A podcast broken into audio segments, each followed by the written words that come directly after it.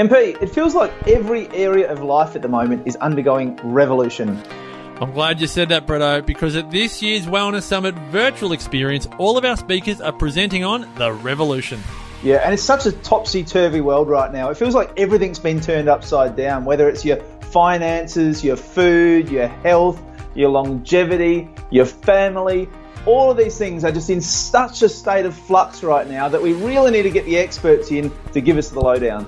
That's why we have Jason Witten on the financial revolution, Cyndi O'Meara on the food revolution, Kim Morrison on the self love revolution, Marcus Pearce on the longevity revolution, the great Brett Hill on the resilience revolution, Andrea Huddleston on the hormones revolution. And of course, Jo Whitton on the food and family revolution. And for the first time ever, we'll have breakout sessions on the energy revolution, the career revolution, the barefoot revolution, the real food revolution, and the parenting revolution. All this and more at the Wellness Summit, September 11 and 12. Book your tickets at thewellnesssummit.com.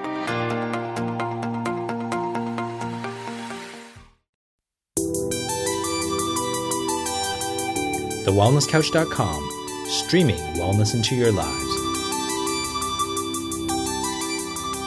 Welcome to the Primal Alternative Podcast, featuring actionable tips from real people with real stories about real food.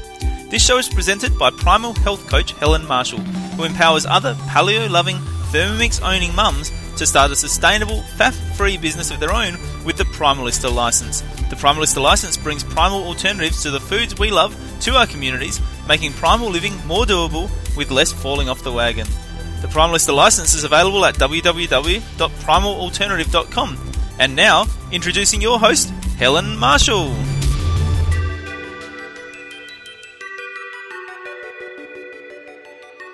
Welcome to the Primal Alternative Podcast. It's your host, H. Hello.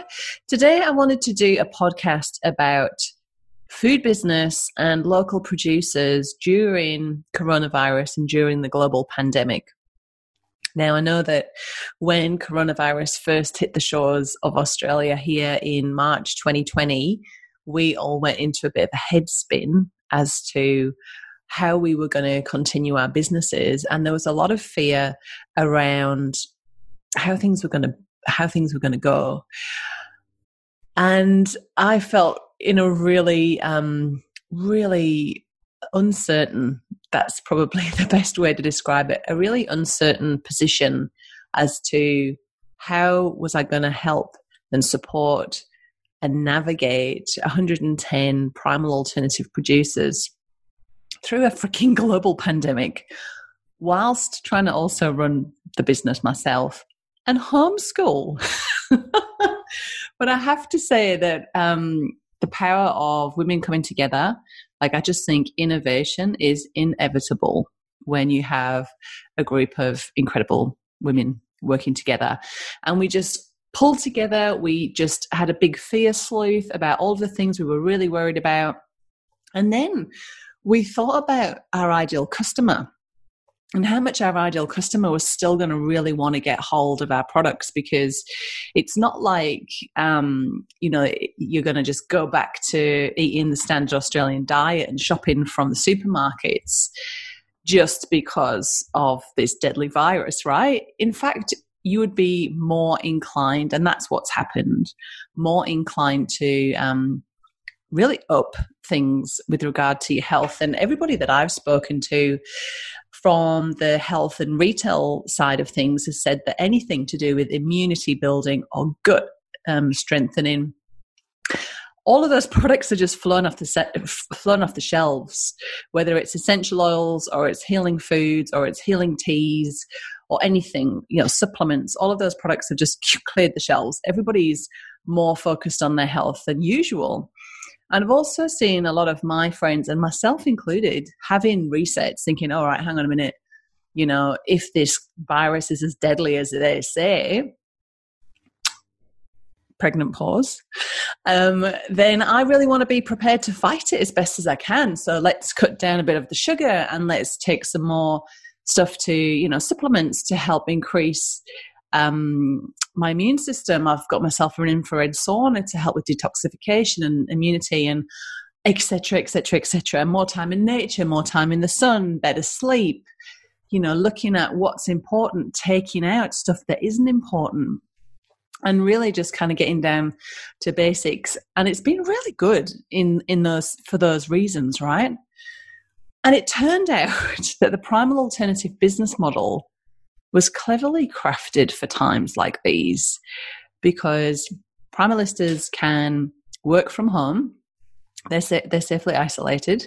We can trade contactlessly. A lot of primalistas set up their own website and started trading online if they couldn't get out to their stockists, or if their cafes had closed down, or their farmers markets had closed down. Um, they found ways to reach people. And what I was really amazed with when one of our farmers markets in Victoria got cancelled at the 11th hour. It's like at 3 p.m. on the Friday afternoon. They said, oh, no, you can't do the farmers market. It's too dangerous. And all of these local artisan producers had all of their stock ready to take to market the next day. And we had an influx of emails, Facebook, and Instagram messages with outraged customers saying, How can we get our hands on these products? They wanted to buy the products more than ever because um, the government has shut them down and said that the farmers market was dangerous. And so some of our Victorian primalistas have said that their sales during stage four lockdown have exceeded sales in stage three lockdown, which is just phenomenal, isn't it? And it just makes me feel so sure, like this certainty of the power of the people that you know we won't be told what to do. And yet mean you know meanwhile the government has you know allowed the largest supermarkets to continue trading. Yet in my local town all of our amazing cafes that are run by mum and dad sized businesses they're all closed or they are just doing coffees and a few kind of like grab and go uh, items they're not doing the full menu which is really sad. And there's been a real a restriction in choice of the foods available to us.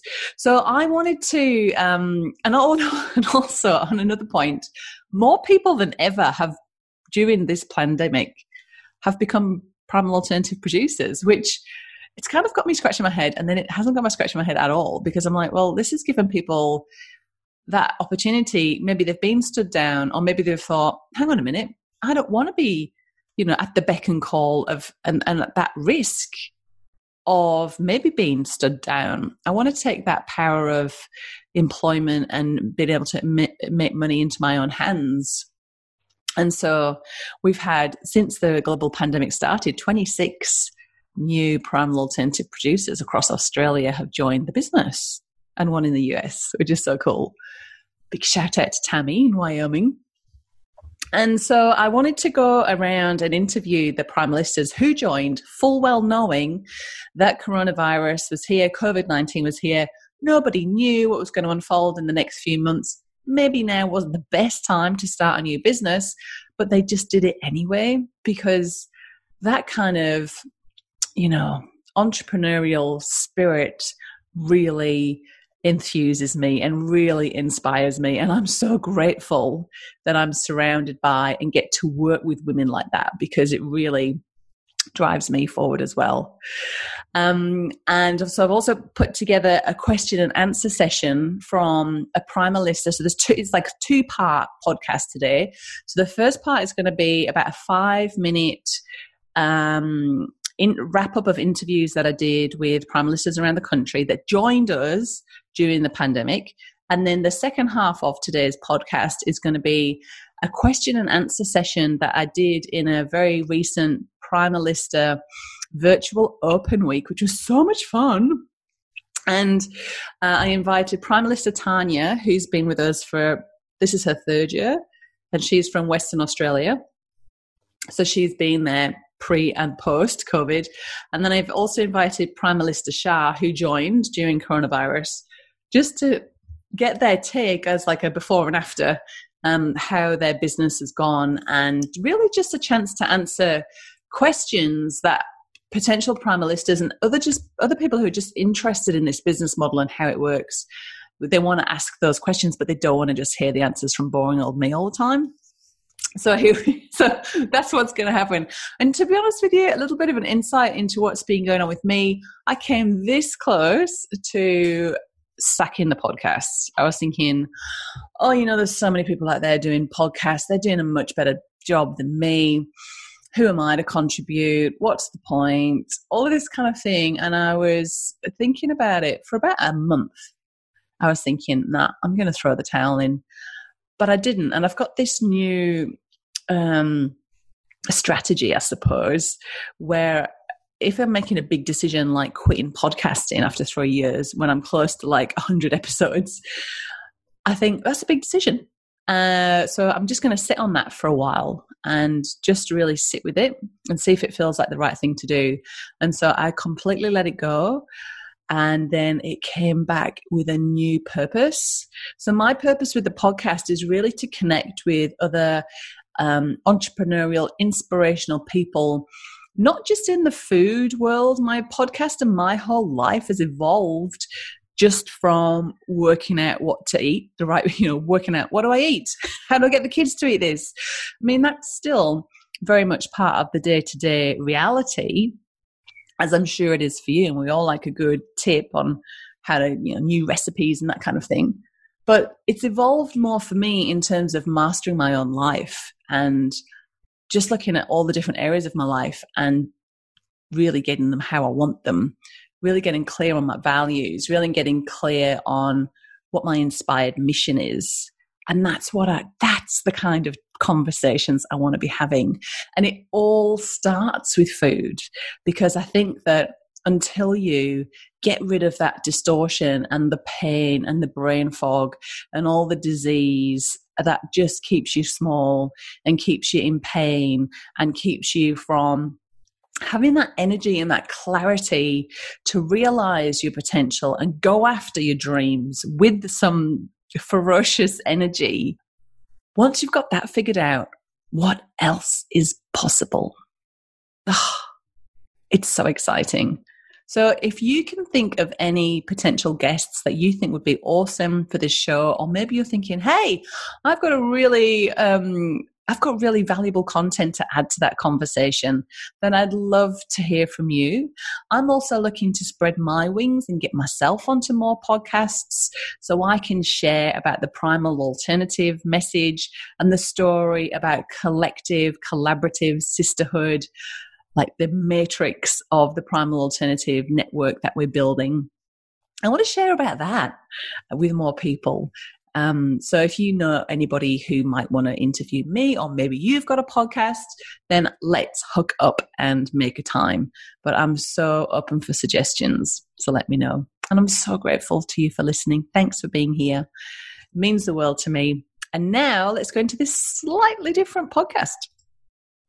Hi, I'm Helen Marshall. I'm the founder of Primal Alternative, and I've been uh, interviewing primalistas around Australia to find how their business is going during the second wave of coronavirus. Because I know there's a lot of you out there that are really wanting to get started as a primal alternative producer, but are just wondering is now the right time? I just thought, whoa, is now the right time to be starting a business? Like, that's a bit crazy. So I hit the pause button and I realized that after however long it was six weeks, two months. I thought, well, people still need to eat. There's still a a market for what Primal Alternative offers. So in, instead of the question being, why would you do this? It became, why wouldn't you do this? Everybody still has to eat, and we can do contactless, contactless delivery, which is amazing. I don't think there's ever a bad time to start a business like this. It's it's practical, it's nutritional, and it can fit around your lifestyle. I went from submitting my plans, my development plans, which is the first stage of the process, to actually getting the second stage approved and securing my um, visit with my environmental health officer and getting my food business license in three and a half weeks. and this was obviously, you know, within social distancing requirements. So he'd come to the door and we'd be very far apart. And, um, you know, he kind of walked around my kitchen while I stood to one side. The council also, interestingly, um, didn't charge me any of the fees. I've paid zero application fees. Particularly in Queensland, there's been a huge drive towards supporting small business. Um, so it may have been part of that part of that drive. I haven't had any problems getting ingredients. What I've found over the time to now is that the the freight is just taking longer. So when I first ordered ingredients, I was getting them like in two days from Melbourne, and I was like, "Woo, this is easy." um, oh, I'm just going to have to, you know, check my stock at the beginning of the week before my weekend bake, and then if I'm short, I'll just no. I have to be a bit more organised now because it's taking like seven to ten days now. So that's, I guess, the only thing that I've found um, has been a little bit of a, yeah, you know, a little bit of hurdles that I have to be a bit more organised and a bit more looking at my bake for the next two or three weeks.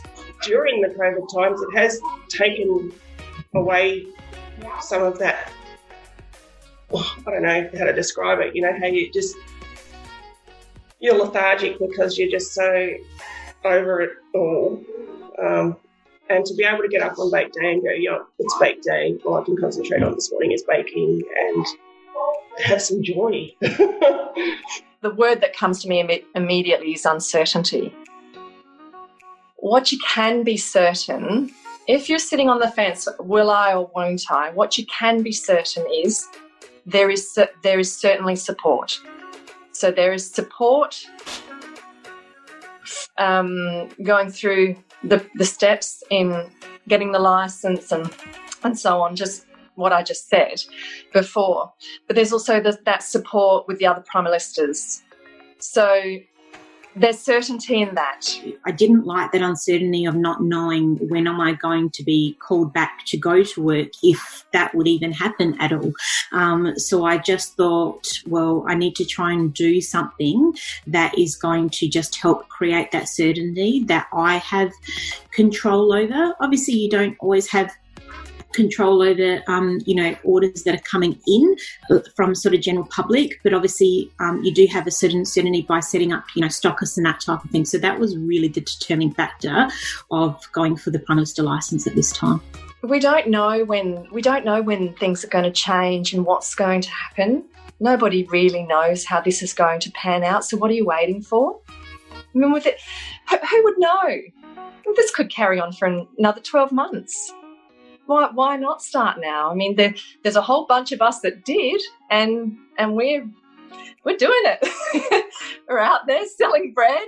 People are thanking us. Thank, I mean, I get thanks every single market. I get thanks. Thank you for pro- providing nutritious food.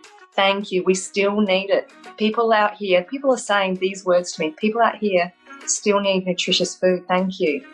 And so I guess that's what I would say very simply is it it's still so important and and COVID's not a thing to to stop you. And then just go for it. Just don't don't let those fears and that, that negative talk take over and waste time on something that you really want to do.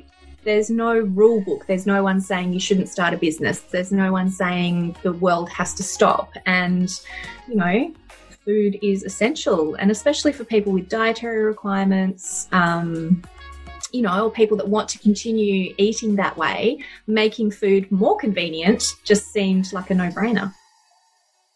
So, welcome to the Primalista Virtual Open Week Day 4. So, so far this week on day one, we've examined our values. And the purpose of that exercise really is to understand that when we do when we align our vocation or our income with something that we're spontaneously inspired to do anyway something we don't need to motivate ourselves to do we just love doing it anyway that it's a beautiful um, beautiful place to be we also looked at our perceived advantages and disadvantages starting a primalista business and that's going to be my go-to today the disadvantages um, so we can ask some real life primalistas some of those doubts and fears that you've got. That's what we're going to focus on today. When, uh, sorry, on Tuesday, day two, we looked at how the whole uh, license works. Day three, we looked at council regulations and we did our due diligence with potential stockists and we checked them off on the Primalista stockists spreadsheet. And today we're joined by real life primalistas, Tanya from Perth and Shah from Queensland. Now, I think the best place to start is with a little intro. So, Tanya, you were first uh, on board with Primal Alternative. If you could give us a little intro and tell us how long you've been with Primal Alternative and just a little bit about yourself, that would be a great place to start. Okay, hello everybody. Um, yeah, I'm in Perth. I've got three teenage children, years 8, 10, and 12. So still pretty busy, although they're quite self-sufficient these days. I started Primal Alternative about two years ago. Um, and really wanted to work around what I needed to do with the kids. My husband was traveling internationally a fair bit um, and often flying as solo as a single parent. I needed to be around and I wanted to be around as well. Um, so I I opted not to do markets because that didn't fit in with me needing to be around for kids' sport on the weekend. Um, so I really based my business around stockists and retail sales. Um, and yeah, built built up slowly and kept going. Awesome. Thank you, Tanya. And then let's go to Shah, who is a relative newcomer. Yeah, so um, I'm based in Brisbane um, and joined Primal Alternative in the middle of June. So uh, very, very new. I've been at this for seven or eight weeks now. Um, I have um, twin six and a half year old boys who started prep this year. Um, I'm currently training for a half Ironman, which I hope will take place in about four weeks' time. Um, and yeah, my husband also had a job before that where he was traveling quite a bit, but is more um, local to Queensland now, uh, and just got looking for something that I was looking for something that would fit around my family. I didn't want to go back to the corporate environment where I spent 15 years. Um, I needed something to fit around my family and something to kind of line with my own values and my own passions. So turning something that I love into something I get paid for. Perfect. Now it's going to be a really just an open forum. I don't like I was saying before. There's no, you know, we haven't had a rehearsal. We haven't like said these are the questions you're going to get asked. We haven't planted any questions. It is seriously just a really open week, open situation where you get to ask all of your questions to our primalistas. So I'd love you to turn on your mic and just start the questions coming. If you're feeling super nervous, then it's okay to put your questions in the comments and I can ask the primalistas for you as well. So who has got a question for our lovely primalistas? Hello. Ah, hi Bernadette. How are you? Sorry my non-makeup, um, working from home face. um, I got to you're prepared. Um, I just wanted to to ask this. This is an idea for me that has been going and coming all the time, and in in the end, what I go down to is money. You know, it, I'm I'm a single parent. I have no support here in Australia, so um, I I money is a big thing for me. You know, and independence. I am done with commuting. I am done with working. At the moment, I have a bit of a honeymoon of COVID. you know, then um, I can still work a little bit from home, and and I have to. Sometimes I have full days. Well, full on, as we all do. Um, how well Tanya that you you've been doing it for longer. Money wise you know how how do you get a a, car, a a stream of money? You know how can can you rely on it? Can you depend on it? Can how do you find money? Um, it is a tricky one, certainly, and having stockists helps. I think in terms of you know who they are and that they order every week, every second week, once a month, and you kind of get a feel of how much you're baking. So that gives you a baseline of yes, I'm you know kind of know what I'm getting from these stockists, but they can order more one week and less the next week, and then it's school holidays, and so it still fluctuates. But um, you're selling to them at a wholesale price, which means you're making a little bit less on your um, profit margin. So the ideal is to supplement it with um, a market or uh, retail sales yourself, private sales, so that you're making that higher margin on on those sales to sort of balance it out a bit. Um, I know the girls who do markets. Um, it's also you know up and down. It's not always the same at every market, but it's certainly a, a good way to increase your your income. Um, I I suppose I'm lucky in that it's it's not our only source of income, so it is an extra. Um, I wouldn't say I could retire on it, but um, it's certainly been a good way to supplement what we've got coming in and to pay for some of those extras. Yeah. Hmm. And do, can, Tanya, would you mind? It's, it's a variety. Say I only bake um, on two days a week, so it's not a full time um, job for me either. It's distributing, not putting all the eggs in the same basket.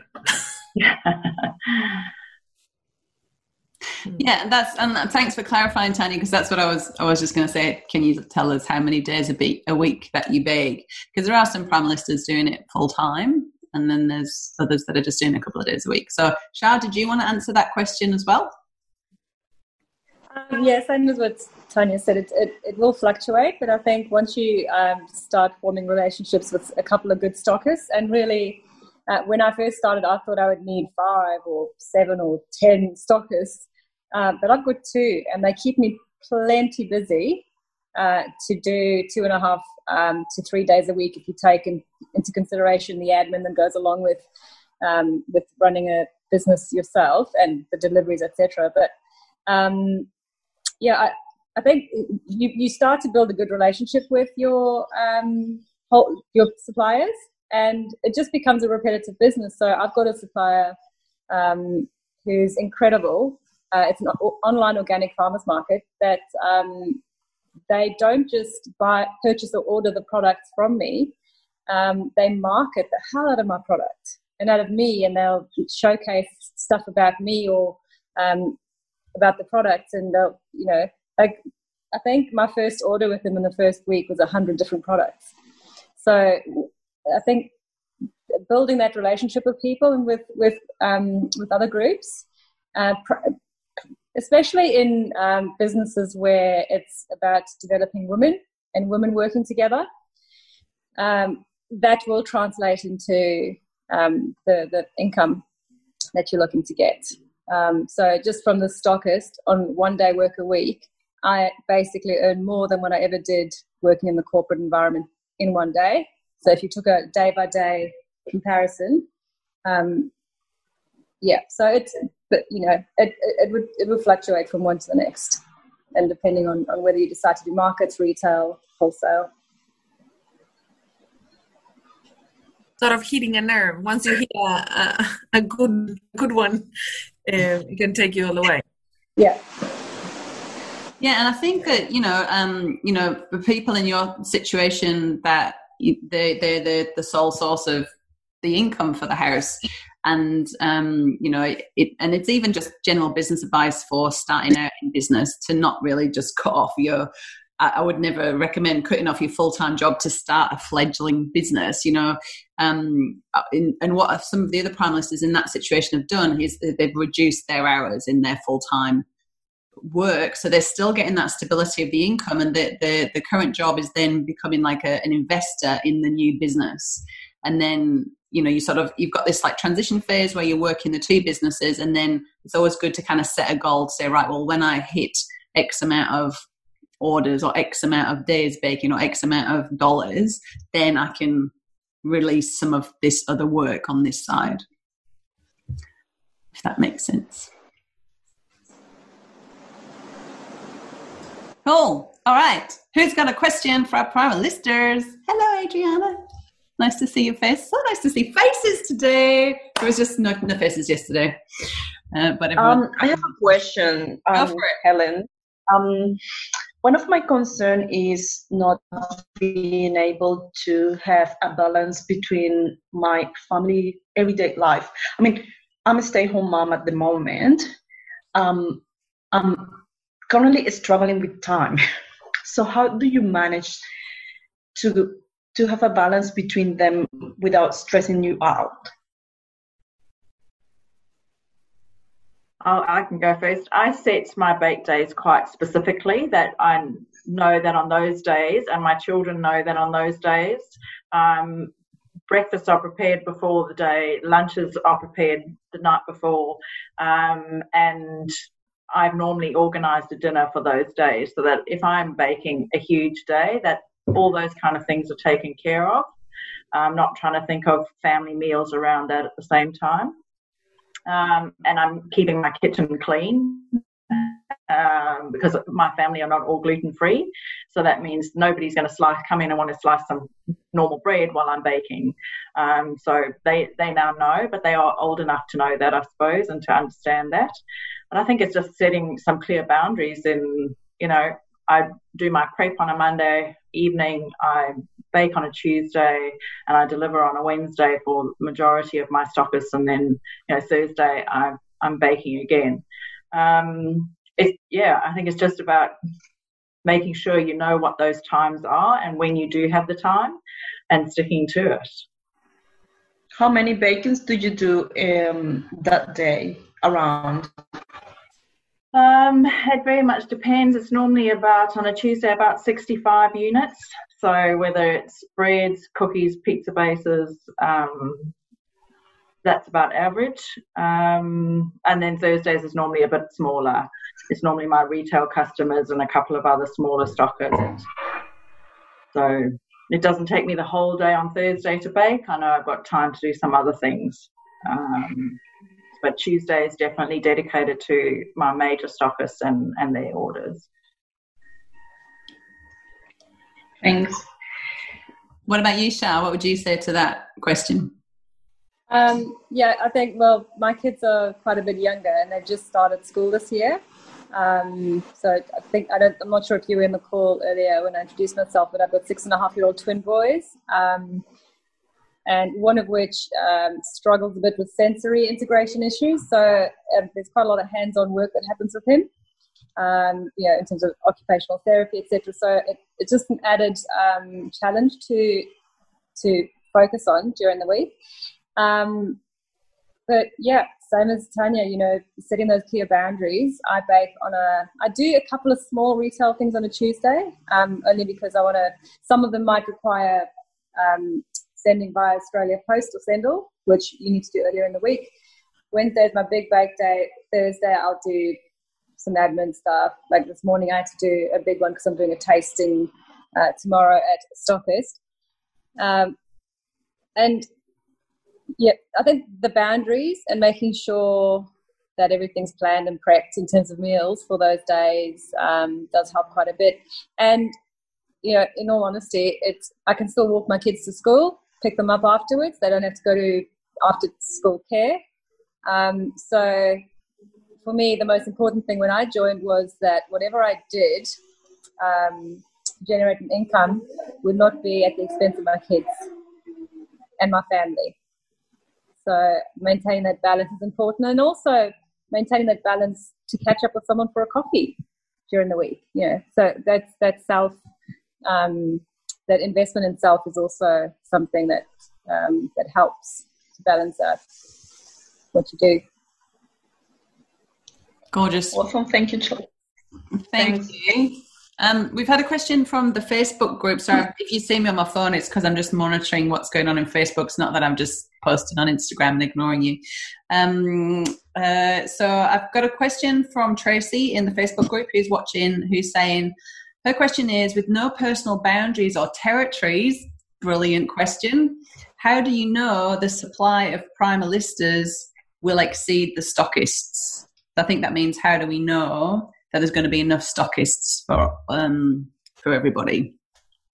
So who wants to go first with that one? I, I could try. There's quite a few of us in Perth that we're quite close, clustered together, so that was certainly a concern of mine. Um, but th- we just haven't hit that issue. There's just the brand has grown, the awareness of the brand has grown, um, the demand has kept has kept growing, uh, and you'll all find your own relationship with people. I think. Um, somebody might have approached a stockist who says no and it's not right for them at the time. And maybe that wasn't the right relationship and you can come along six months later and and build a relationship. Um, i was very much wanting to stay in my local community. Uh, I d- didn't want to have stockists that were 45 minutes drive away. Um, and so far I've managed to do that. And when I did get a stockist a bit further away it was a great relationship and I was happy to do it and we negotiated um, a fee for a delivery and or minimum order so that it was worth my while to drive um, to that stockist but I absolutely love her shop and she loves the product and we've got a great relationship. So I think it it is still a relationship business and yeah it the orders haven't stopped coming just because there's been more of us um, I think we've all promoted the brand in Western Australia and it's kept growing. Yeah, and I think also um, in terms of classifying stockists, when you think of the different kinds of groups of people who, um, or organisations or businesses who could potentially sell the product, you're looking at health food stores, cafes. I mean, how many cafes are out there, and how many of them don't have a good gluten-free or grain-free option? Um, so that's a huge market um, you've got the markets, if, if, that's an option for you. Um, and then also, like last week, I followed up on an inquiry from um, a naturopath who's setting, setting up his own health clinic, and he often uh, recommends products to his customers. So he's wanting to put in orders, if, you know, on a weekly basis. Uh, so the market, um, I think the, the demand out there far exceeds the supply of primalistas, and um, Kate will know from when I, uh, before I joined, one of the, my main things was whether there would be a competitor close by. And it's really funny because as soon as I joined, it, it moved from seeing other primalistas as a competitor to um, a sisterhood. The amount of support is phenomenal. So I don't see myself as competing against anyone in Brisbane who's a primalista. We all work together, really. I'll say the same. And I've been able to go on holiday or go and see family, take a break, and the other ladies have filled in and done my orders. And um, so my business doesn't stop because I've taken some time off or had to go um, away for an emergency or whatever. It, it, keeps going because there's a great relationship between all of us around here and we support each other through. One of the girls' ovens broke, so she could phone me and say, Can you bake for me this week because my oven's broken? So, although we are only 20 minutes away from each other, we're certainly not fighting against each other for orders. Perfect. Thank you. That's awesome. I've got another question from Facebook. And if anybody else has got a question, if you just raise your hand and then um, we can go to you next. A question from Guinevere, who has joined us on the Facebook group, is just wanted to know if anyone has started their business and then had to move interstate. I don't think that's affected either of you yet.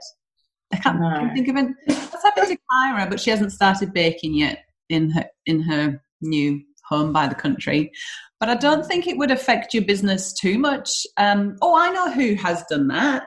Uh, Leonie's done that. Leonie moved from Victoria to New South Wales, Leonie Hartwig. So I might ask her to answer that question and get back to you on that one. But essentially, what all you'd need to do would just be to um, get your food business registration in, in the new place, and then you just carry on. You know, you, you know the recipes, you know how to build relationships, and you just start from scratch there. But with a brand that most people have heard of, um, hopefully.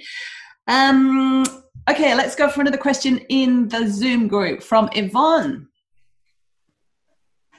I'm just trying to unmute you first. You, there we go. I did it. I got it. Hi, everybody. Uh, just um, wondering, did anybody make any special modifications to their vehicle for delivery or to be, get any special vehicle? No. Oh. Now I've got a four wheel drive, so which is a typical Queensland vehicle. so um, yeah, no, I've had, not had to do that. Shouldn't be necessary. You deliver to stockists at ambient temperature, except for the pastry, which is frozen. So you could just have an esky for that. But all the breads and pizza bases and things just go at ambient temperature. Yeah, not too worried about the temperature. More worried about the mess from the kids and the dogs and. I always have it in a box or a crate. Yeah. Yeah. Will Will it get passed for health inspection if it's a family car? Mine was. I have some big plastic crates that I just pack into. Yeah, so it should be fine. Yeah, it wasn't actually a consideration on the um, the application. Um, they weren't concerned about what vehicle it would, would be used, just that the food would be transported at the right temperature. I think temperature was a big thing for my health officer to make sure that if you're going to deliver something, if you're not going to be leaving your car, you know, in the sun for an hour before delivering, you know, that kind of common sense stuff. Um, yeah, no. Thank you. All right, who is going with the next question? And if you're like thinking, oh, I don't know what to ask them, oh, they're here, what shall I say? Um, look back at your disadvantages. What, what, what were the things you were worried about on Monday? Why don't you ask one of those questions? Who's going next? Adriana, let's unmute you. There we go. Good. Yeah, let's go. Um, I've been thinking. I mean, I've been doing some research. I am really enthusiastic about starting this. I'm passionate about cooking. Um, I've been looking through Google to see who can approach, you know, and I found that wait a minute. I mean, I've just been focused on cafes and healthy shops, but what else can I approach? Uh, what, what kind of the clients, in your experience, have you approached in order to get order from them?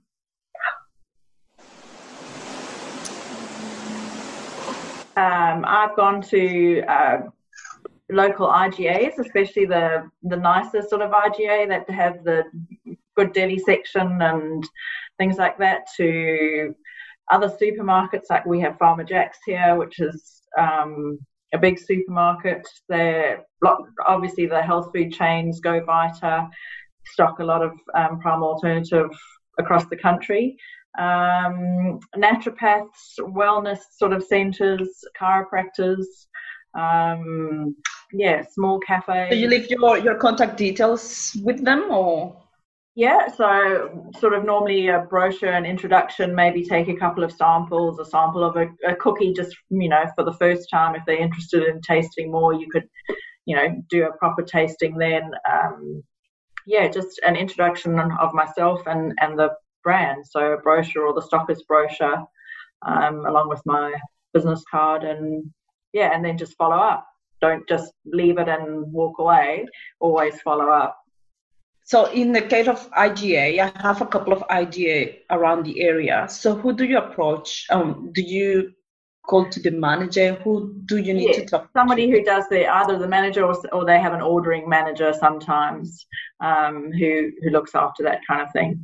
I think it's not every IGA. We certainly got a few around us, and there there were one or two that probably it wouldn't be a great fit for, but there were others that it is a more of a sort of I, I don't know an upmarket IGA or more of a deli sort of IGA, not the not the country town IGA that I used to have to shop at.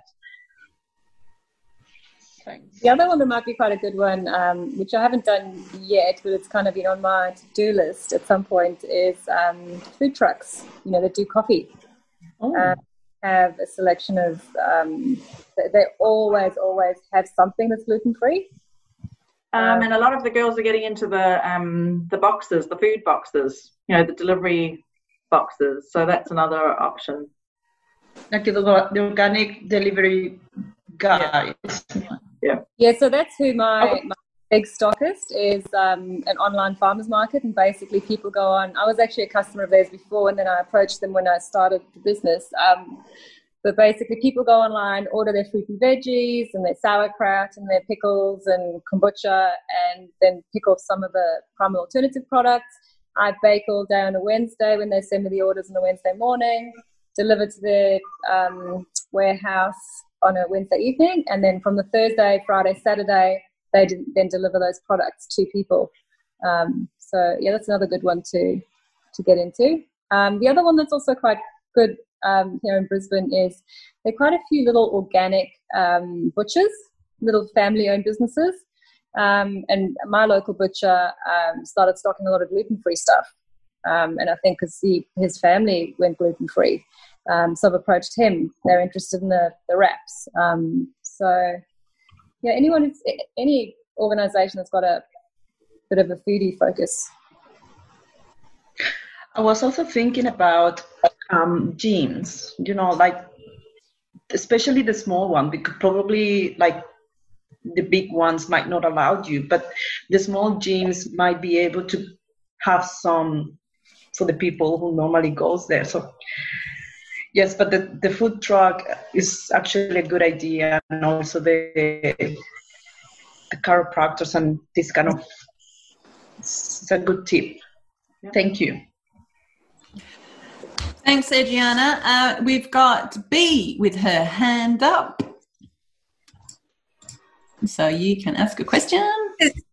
Going back to money, how when you sell to IGAs, for example, they would be paying you in 30 days, or do you is it a cash in it is a instant transaction do they have to pay you straight away how do you deal with that delay in the payments you have delay in the payments i don't know um, i've been pretty lucky i have my terms are two weeks and that's what i discuss when we talk about ordering um, but there are some small smaller grocery stores who pay cash as I walk in the door with and deliver the products, but generally it's two weeks. And most of my stockers are pretty good. I have to say, there's very few that I have to chase up.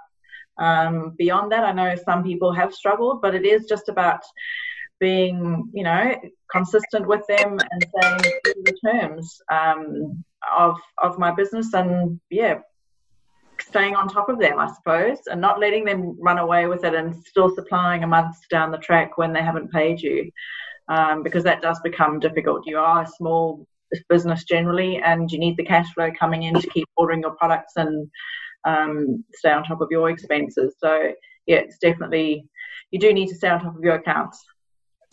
Um, there was a, a, chat in the Primalistas group yesterday about this. There was a Primalista saying, "Oh, you know, I've got, a, you know, so most stockists are nice and they will pay, but there's always, you know, stockists not paying is a small but inevitable part of running a business, right?"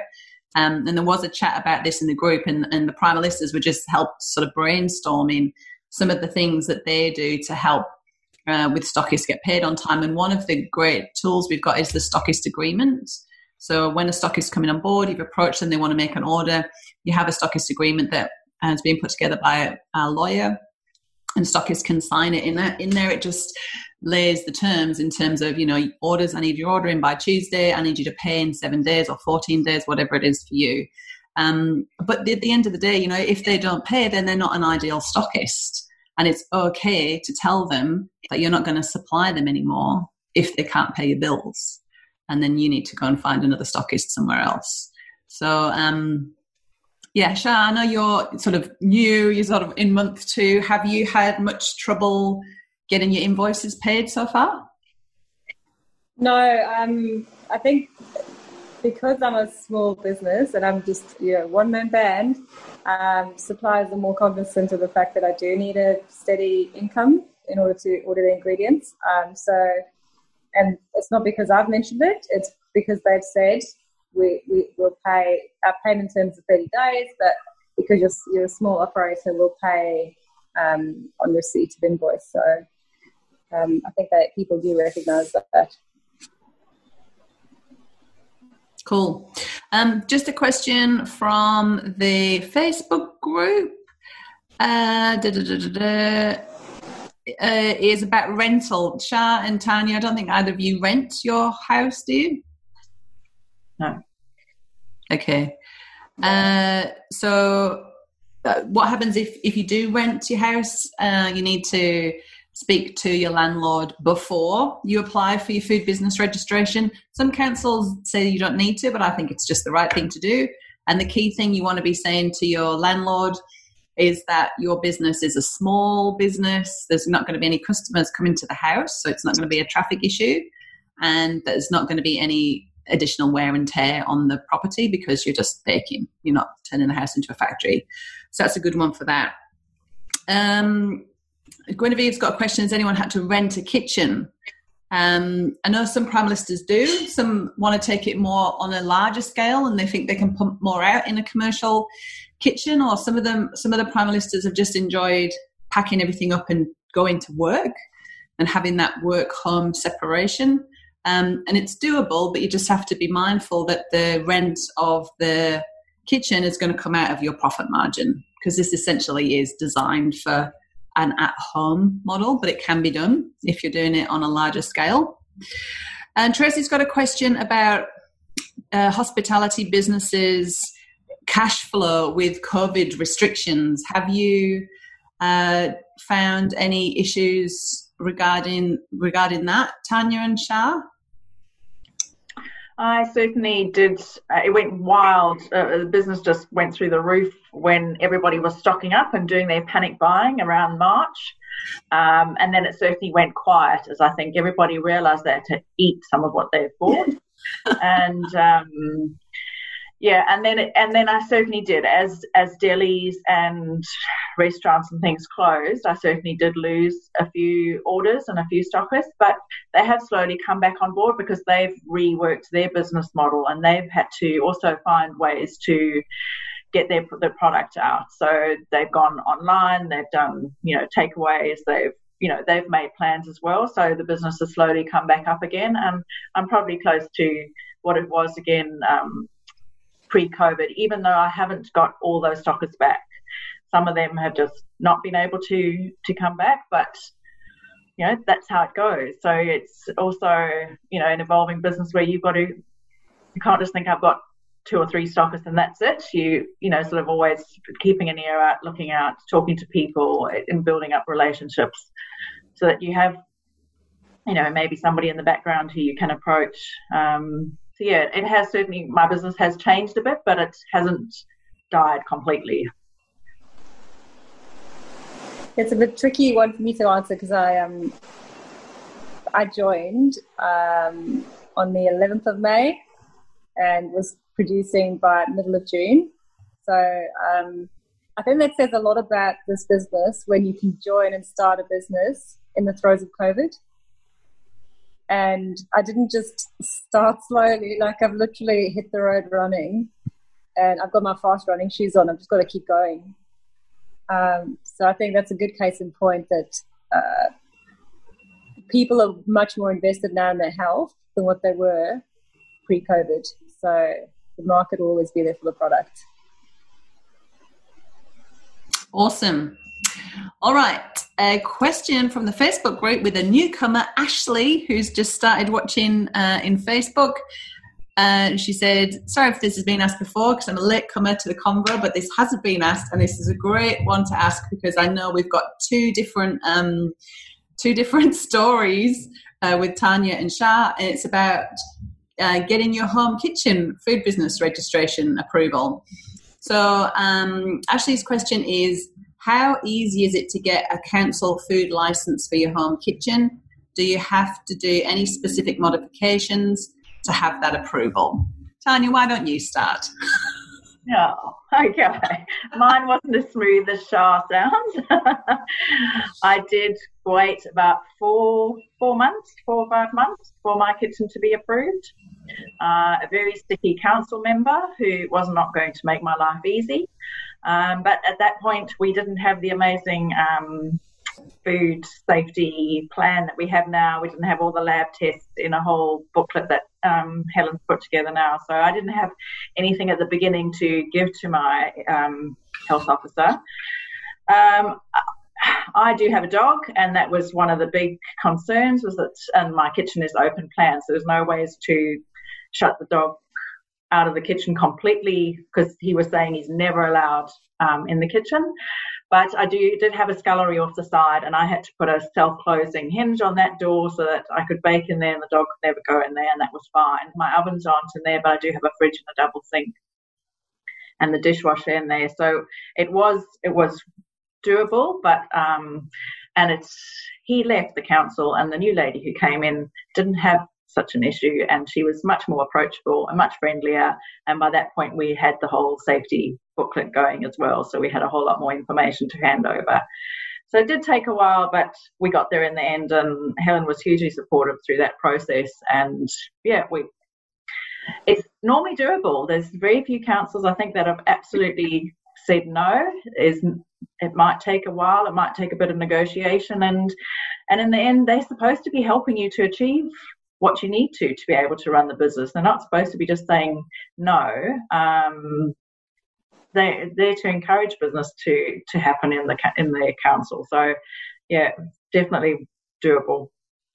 I think certainly in the current climate, um, the councils are very invested in developing small business.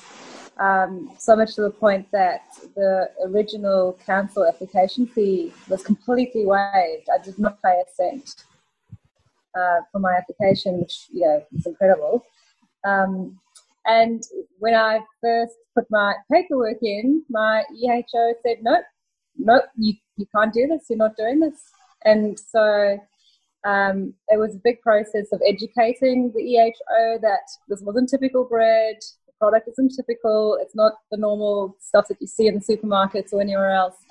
Um, and then with the support of um, the food safety program, all the other guidance that you get, um, and also the other primalistas, because everyone's had a story or a challenge or um, or a difficulty along the way. Um, you know, it was within a week. I think he came back and he said, "Okay, cool, um, put in the rest of your paperwork, and I'll see." And then he phoned me the next week and he said, "Okay, I'm coming tomorrow." I'm coming to do your inspection tomorrow. And I just went, oh my word, okay. Um, so you might encounter some resistance, you might not.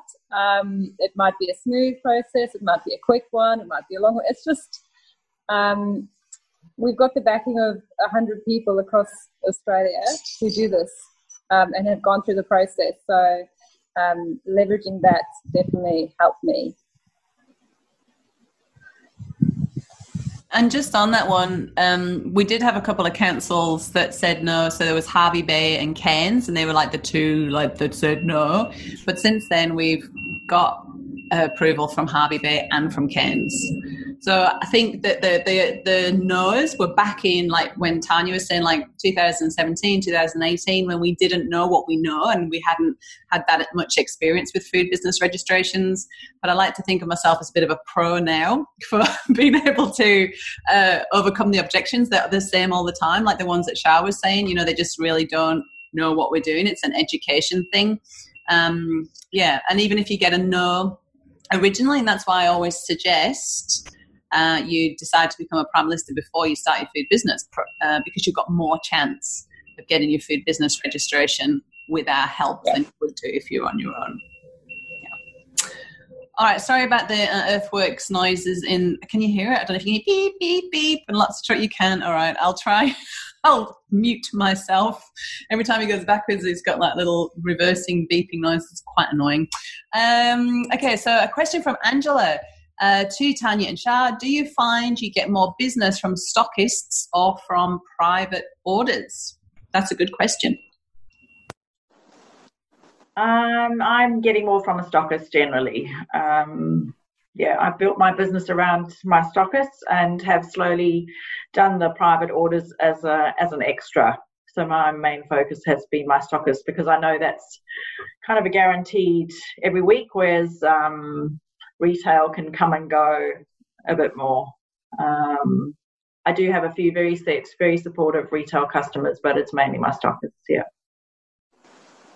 Yeah, same here. Um, I wouldn't say a large percentage would be retail, but they do keep coming back, um, which is obviously encouraging. And it also depends on the mix of how you want to run your business. If you do a lot of markets, then you would have more retail customers that might contact you in between market days uh, when they're looking for products. So um, I'm not doing markets yet. Um, I thought I'd bite this one off first and, and chew on it a bit before I added another element into the mix. Cool. All right. So keep those questions coming and raise your hand. There's a little thing you can just press the three dots uh, and you can raise your hand, which is pretty cool. Or you can go like that in real life as well. Um, you're welcome. Angela says, thank you. You are welcome. So I'm just going to pick a question. I'm not going to say who said it, but that came from the perceived disadvantages. So let's talk about the money side of things as well. So um, B will be all ears pricked up again. um, if you're not successful as a primalista, one of the concerns was be if I'm not successful, then I've failed and I've wasted money on something that could have gone to other things. What would you say about that, primalistas? Well, I, I don't think I failed. If I've learnt a lot along the way, and I've I've still enjoyed what I've done. Uh, um, run a business for myself. I've learned a whole lot of new skills. I'm not tech savvy at all. I've not amazing on Instagram, but I've certainly learned how to use it a bit. Um, I've seen done video clips that I've never done. I'm on this, so I, have certainly learned skills along the way. Um, and I hope I could take them on to do other things. So I don't, I wouldn't see it as a wasted time. I've I've gained a lot. I've grown through the process, um, and I've been involved in my community, which is what I wanted to do. So even if I had to give up the business, I don't I don't feel like I have wasted two years at all. Mm. Yeah, Simon. When I first looked at um, becoming a primalista, I I think I calculated that there was a certain amount of time. Let's call it I don't know. Let's call it six months that I had to do this. Um, at not not a lot of revenue every month to pay back the investment. Um, so, you know, if you and then then you'd be square, right? And then you'd also have all the added skills and, and knowledge and learnings that Tanya just mentioned. Um, so, it's the investment isn't a hundred thousand dollars. It's not where you go, oh, if I fail, this is going to be a hundred thousand dollars that I could have put somewhere else. Um, so, yeah, if you get to a point of breaking even on the investment that you put into it, then and you've learned something along the way, and you could potentially use that in future to, you know, in a different business, then there's no harm done. Perfect. Um, that's great. Now, another question that's come up from disadvantages that I've got here. So we've talked about money, we've talked about cancel, what about sales? So one of the um, virtual open weekers has said, "Look, I'm not a pushy person. I lack confidence. I'm not really sure I could go out and sell these products." Can you tell us a little bit about the sales process, Shah and Tanya, and and how you find it? And if you do, you come from a track record of sales? Is that in your repertoire of skills or not? Um, sales is certainly not in my um, skill set, uh, and I was one of my biggest things as well. Not not something I enjoy doing, but I I love the product. I suppose once you've tasted it, and if you have you enjoying using it and eating it, and my family's enjoying it, I don't have any hesitation in saying to someone, "It's great. You should try it." Um, and I think it's not. Um, don't feel like I'm pushing something on them at all. It's their decision, but I believe in it, and I think that comes across when you approach someone is that you enjoy the products, you see the benefit in the way you're eating. My background is pharmacy, so for me, health it, it was always important, but I didn't want to do it um, with drugs anymore. So I think food is the best medicine there is, and this was a, a really good way for me to segue from from pharmacy to um, to food is medicine sort of and i believe in it and i think that comes across. I've never felt like i've been pushing people to come on board as stockists and it very much is a relationship um, and if if they're not interested well i'm i'm certainly not going to push it on them because i want a two-way relationship that benefits both of us. Um, yeah and people love food. So you know give them one of our chocolate chip cookies and who's going to say no to that? Um, but you know it um, it's certainly I, I don't feel like I'm doing a hard sell when I have a conversation about primal alternative because it's it like Tanya said, when it's something that you really believe in and love this much, um, it's not a sales process. It's it's a conversation. Uh, and I, I used to I, I was in the conferencing industry for a really long time, and part of my job was to do sponsorship sales at one point, and I absolutely hated it because I couldn't give them a tangible benefit. I was selling an idea, whereas with this, you know, you give them some samples and they can try it and they can interact with it and they can use it in different forms and ways. Yep. Um, and I agree. I've been in um, sales all my life, working in gyms, selling gym memberships, and then um, as a recruiter, so selling um, the recruiting service. So it's always been a concept and never a product. And I used to always think, damn, I wish I could just sell a box because, you know, the box doesn't have an opinion. You know, you'd, you'd sell a person to a company and then the company didn't want the person or vice versa. So it was the selling a concept much harder than selling a product uh, where, where people can smell it, touch it, taste it, feel it. And because we don't have any minimum order quantities, we're not one of those, you know, MOQs and SKUs kind of food business you can just you know you could start with an order as small as one packet of cookies. So it really is um, it's not a big gamble for a stockist to give us a go. And you know we we can be there and do tasters for customers and really help uh, get those you know products so it's a two way it's a two thing two step process. You know you got to get the product in the stockists and then you've got to get the stock off the shelves into the customer's basket. But like um, tanya was saying a lot of our a relation uh, stockists are based on relationships and there's a lot of cross promoting and and Char said as well you know her stockists promote her and, and it's just it's fun. Like it's just it's like a collaborative way to to get product out as opposed to a pitch in a sale. I just see it as baking products and making offers. And then people can say yes or no. So just a couple of quick things in the chat group. So uh, from Jess, I assume the stockist would need to keep the product in the fridge. Yes, so we deliver ambient, so you don't need a refrigerated van or anything too hard like that. And then we extend the shelf life by storing it in the fridge. And um, space in fridge is, is is a premium, so we've got some objection handling skills for that as well in the training and the, on the resources. Um, Angela says, "How long have you been doing Primal Tanya? Two years. Yeah, this is Tanya's third year. I think we've just gone over the two and a half year mark. And Tracy's saying five thousand dollars is fifty thousand to some people. Um, she's been there, so she gets it, and, and absolutely, I don't disagree that five grand is a chunk of cash. Absolutely, but I think the point that Shah was trying to make, correct me if I'm wrong, Shah, but it's not just about getting a return on investment. There's more yeah. to this about you know growth, contribution, experience, as opposed to just getting your money back, mm. earning money. It's a oh, lot yeah, more sure. than that. Yeah. yeah. Groovy. But it is a low investment business. I mean, it's a very low investment business. Okay, a question from Adriana. If you could unmute yourself. Yeah, I did. Uh, thank you. Um, this question is for you, Helen. Um, let's say that I would like to go ahead full time.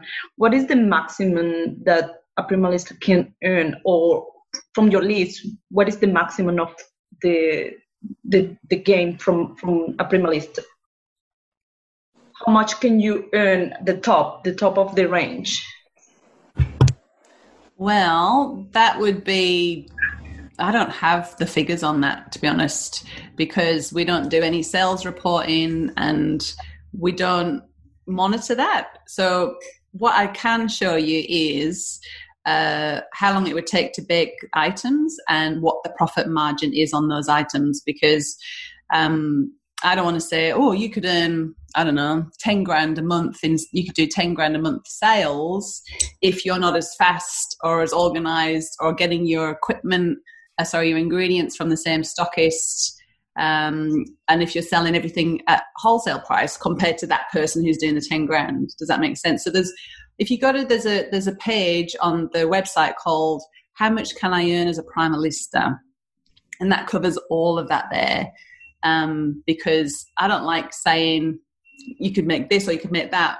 really it's just a case of working out how many days you want to bake, whether you think that amount of money is um, that you can make in that day is worth your while because we've all got different versions of um, success and, and how much that what that looks like. Um, and I guess the other thing to mention on there is you are just a one person business. This model isn't scalable. You know, you can't employ 10 people to make the products because they'd all need to be licensed as well.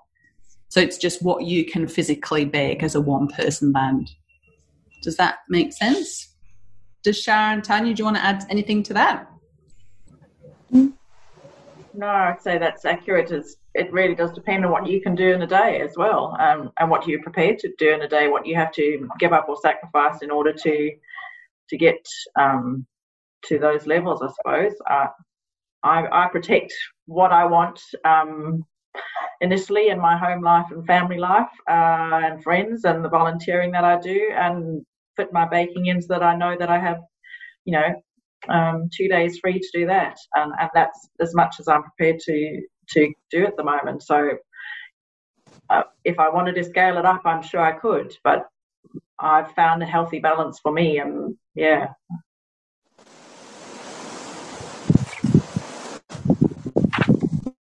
All right, so we're just coming to the last eight minutes of the Q and A. So uh, I can see B's got a question, and I've got one more question on my list of perceived disadvantages. Is um, on one from the one from the group too. So final chance to get your questions in.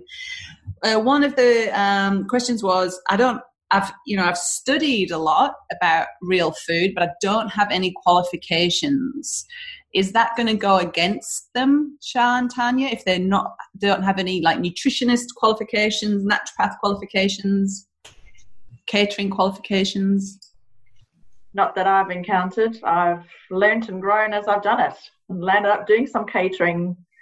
Um, yeah, for for different events that have happened. So I, am interested in food, and I suppose um, so. I'm willing to give it a go and and learn from those events. Uh, I, I I don't have any food background as such. No. No, neither.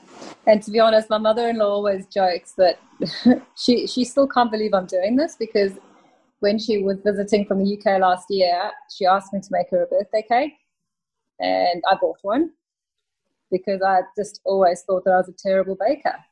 And you know, I'm a I'm a good cook by my husband's um, recommendation, but baking's never really been something I've been really good at.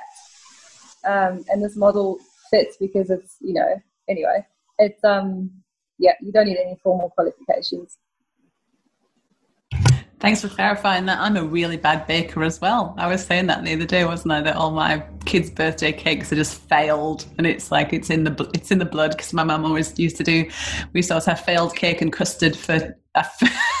Uh, for dessert on a Monday night because so she's a bad. So yeah, you don't need any qualifications, and if you did, like this model wouldn't be replicable. You know, I'd have to go and hire chefs and nutritionists. Like it's it's not it's not for those sort of people. Well, they can be. We do have nutritionists and naturopaths and people with catering backgrounds, but it's not essential. Uh, is is the point. So, a question from the Facebook group um, from Tracy. She says, "I've got fibro, so I'm concerned about this. Is anybody else working with an illness or on a health journey?" Uh, I think there are some of the girls certainly who are working through their own health journeys while they're baking, but it and that's that becomes having your boundaries as well and knowing what you can do. Um, and what you physically can do. I'm struggling with a bit of tennis elbow at the moment, but you know, it's just about managing managing what you what your work level is, and I think that's in any walk of life. Um, I don't think that's really particular to primal alternative. Yeah, I think one of the things that definitely brought me on the pathway to discovering primal alternative was um, I, have struggled for the last four or five years with terrible energy levels and foggy head and really sore body. I just turned 40 this year. And since, you know, 35, I was just always in a lot of pain. And um, anyway, all these symptoms that had been going on for ages. And finally, about 18 months ago, I started um, to look at it a bit more closely and then um, struggled with adrenal fatigue, and you know, um, eventually, then about 12 months ago, um, I found that I had Epstein Barr virus, um, which uh, can also it flares up every now and then. Um, it's basically the virus that gives you glandular fever for those that don't know. But it's the virus never leaves your body, so it lies dormant, and then a stressful situation happens, or you pick up a cold, or you know a, the flu or something, and it just knocks you for a six. Um, and not a word of a lie, 12 months ago, or 18 months ago, two years ago, I'd be dropping my kids off to kindy and hitting the sofa, exhausted, not able to get up. Um, and changes in diet and lifestyle. Not that I've had major issues in terms of my diet, but um, you know those things have certainly helped me. Um, my husband then also at the end of last year was diagnosed with ulcerative colitis, uh, which is a chronic condition, and um, he also has had to go grain free.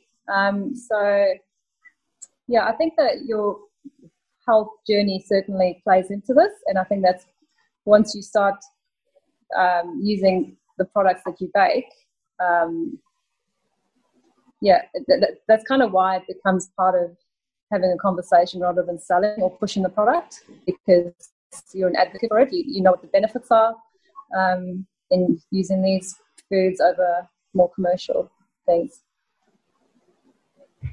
Yeah, and I can concur from interviewing hundreds of potential prime primalistas now. The question I always start with is tell me about your health journey because you have to have been on some kind of health journey to get to eat this weird food, right? you don't just stumble across it. You know, we, we've all had to make some kind of changes, whether it's for ourselves, often it's for our children. You know, we're just happy to continue eating crap ourselves, but then if something happens to our kids, oh, everything's got to change, you know? So, um, yeah, so that's everybody, and and that's what why this uh, is such a beautiful collaboration because all the prime primalistas understand the health journey of all their customers, and that's why it becomes more of a relationship. And um, I was just talking to another prime primalista the other day, uh, Tara in South Australia. She's saying at her market, so many people come up to her and share their health stories and say, "Thank you for making this food for me." You know, it's really changing my life, which is just feels pretty good to go home and put your feet up after a market where you've connected. You know, it's not just a sale; it's it's relationships, which is awesome. So, question from Adriana: How do you manage the finances? Is there any particular system or just an Excel sheet? So, I'm guessing that's a question about invoicing and taking sales. Making sales. Um, I used Wave I think it is Wave. I just know what the app looks like on my phone. I think it's Wave. So that was a free one. Um, I I didn't have a business, you know, with an accounting system already, so I just started with a free one, and that's that's been great for me. It does all the invoices. I keep track of it um, pretty easily. Um, and I, yeah, my, between my husband and I, we do the monthly finances, and then at the end of the year, hand it over to the, our tax um, guy to take care of the final submission. So as easy as that for me. Yeah, mine is um, I do through Xero, and I think it's a ten dollar a year fee, and it basically um, develops all your profit and loss statements and everything through your bank account. So um, any transactions will get allocated to credit and debit, and it spits out a report at the end, uh, which I find straightforward. And then yeah, just invoices. I do my own invoices that are that I sent to customers. Wonderful. Um, just a message from Tracy in the Facebook group, um, who's been who's only just found out about Primal Alternative and has just kind of dived in over the last three days. And I was having a chat to her on email, and she was saying, "Oh, you know, I've, I've run a cafe before.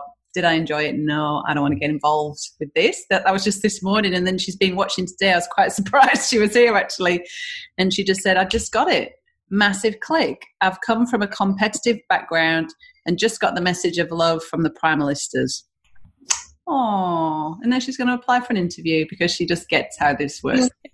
So how cool is that? That's awesome. Thank you. Gorgeous. All right, a question from Yvonne. Uh, in Northern Territory. Does anyone change ingredients for customers with health concerns? This is a cracker. Is there any advice available for how to change ingredients? No, oh, oh. it's very tempting. It is seriously really tempting to try and cater for everybody, and especially once you have a relationship and they say, "Oh, suddenly, but I can't eat chia seeds," and you know that they're chia seeds in the fruit toast and the turmeric and hemp. Well, I'm sorry, that's not the product for them. Then they, there's lots of other options. Um, first of all, it wouldn't comply with any of our labels, um, uh, so that doesn't work. That's a you know legal requirement to have your ingredients on your labels and and then to try and keep track of it during a bake and to know that you've maybe left the chia seeds out of one loaf of bread for one particular customer just doesn't work. It, it you you can't do it. It's yeah. Nope. Yeah and you can't really please everybody all the time. Uh, and as Tanya said, there's there's a wide enough selection in the products we have to cater for egg-free, um, and certain things like the you know the wraps or um, nut-free bread over bread that contains almond meal. Um, so that there is a bit for everybody, but we can't please everybody. Well said. Don't change the recipes. it actually says on the in the uh, other resources. Sorry to crush your creative flair, but no, you can't change recipes. And we all get asked, but honestly, once you start doing it for one person, then you just end up doing it for other people. And like Tanya said, the the labels become inaccurate and therefore illegal it's just not worth it. It's just not worth it. So um, we've got so many different products now that cater for so many different needs, whether it's dairy free, egg free, low carb, vegan, paleo, you know, there's vegetarian, there's, there's something there for everybody. So it's just a case of saying, oh, I'm sorry, you can't eat chia seeds. Why don't you try this? We've got a lot of things in there for mm. everybody. But we definitely don't try and please all the people all the time. That's one of our mottos, right? Okay, so uh, I think this is the final question. And just on um, software and invoices and finances, Xero is another product that some primalistas who are a bit more bookkeeping savvy use. If you're not really into accounting, I wouldn't suggest Xero uh, because you have to know how to use it. And I got it and thought it would just do it all by itself, but didn't. So I got a bookkeeper instead. Um, so uh, so uh, Wave is a free app that most primalistas use, and those that are doing market stalls use Square, which is really really cool. And you can hook that up to your Facebook shop as well or your website. So, final question, unless there's any last minute questions from B, is do you cook in 90 centimeter ovens? How many breads, for example, can you bake at once? Love it. Great question. I've only got a 60 centimeter oven, and I was trying to get, I can get, if I put the tins in properly, 12 loaves in there. Um, but I find they don't bake as evenly. My heat distribution isn't good enough. So I actually reduce the number of loaves, and it's quicker just to do another batch than to try and squeeze more into my oven. I do have a convection microwave, which I find bakes even better than my oven. So I've been using that as well. So I've got a 60 centimeter oven and a convection microwave, and I've, that's all I've ever had. Um, I've got a 90 centimeter oven. Um, and I think with the 90 centimeter, it seems to be a little bit, uh, because it's so wide, it's not as high as a, I, I don't know, I can't remember what the size is of a normal oven. Um, so I was thinking that I would probably get two rows of breads in, but you've got to allow enough room for the breads to rise. Um, because some of them, especially the pumpkin uh, and zucchini, have a beautiful top.